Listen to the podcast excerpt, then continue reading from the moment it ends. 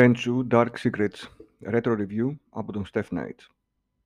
Το Tenchu, σκοτεινά μυστικά, είναι ένα παιχνίδι δράσης περιπέτειας με stealth που αναπτύχθηκε από την Polygon Magic και εκδόθηκε από τη From Software το 2006. Η ιστορία εκτελήσεται σε μορφή βιβλίου με εικόνες και έχει να κάνει με μια πριγκίπισσα η οποία αφού δέχεται κακοποιητική συμπεριφορά από τον άντρα της, φεύγει και καταλήγει στο μικρό χωριό στην Ιαπωνία, όπου και βρίσκονται οι δύο ήρωές μας. Ο άντρας της την θέλει πίσω και ο σκοπός σας είναι να την κρατήσετε μακριά του.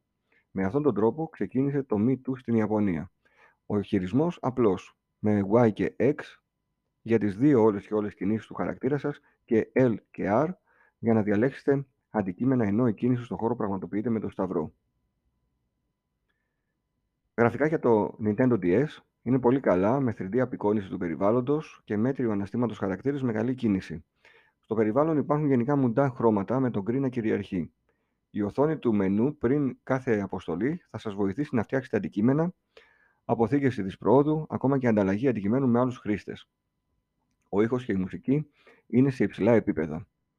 Γενικά έχουμε να κάνουμε με έναν καλό τίτλο που ξεφεύγει από τα κλασικά της σειράς και κινείται σε μίνι πίστες με διασκέδασή στα του Metal Gear Solid 1. Με απεικόνιση από ψηλά και χάρτη, μόνο που οι εχθροί εμφανίζονται στο χάρτη μόνο όταν είστε πολύ κοντά τους. Λόγω των μικρών χώρων μπορείτε να ανοίξετε το μηχάνημα για 5 λεπτά, να παίξετε λίγο και να συνεχίσετε αργότερα. Τέλειο διαφορετό. Στο 40% του παιχνιδιού, περίπου στις 4 ώρες, μου εμφανίστηκε ένα boss που, αντιμε... που αντιμετωπίζονταν μόνο με ειδικά αντικείμενα και αυτό με χάλασε και σταμάτησα το παιχνίδι. Παρ' όλα αυτά, διασκέδασα πολύ και αν δεν είχα άλλα παιχνίδια σε στίβες να με περιμένουν, θα το συνέχιζα. Γενικά, εμένα ο τίτλος μου άρεσε και πιστεύω ότι είναι μια καλή μεταφορά του παιχνιδιού στη μικρή οθόνη. Ελπίζω να μην είναι το τελευταίο της σειράς που θα δούμε. Αν θα έβαζα βαθμό με αυτές τις 4 ώρες που έχω παίξει μέχρι τώρα, αυτός θα ήταν ένα 8 στα 10.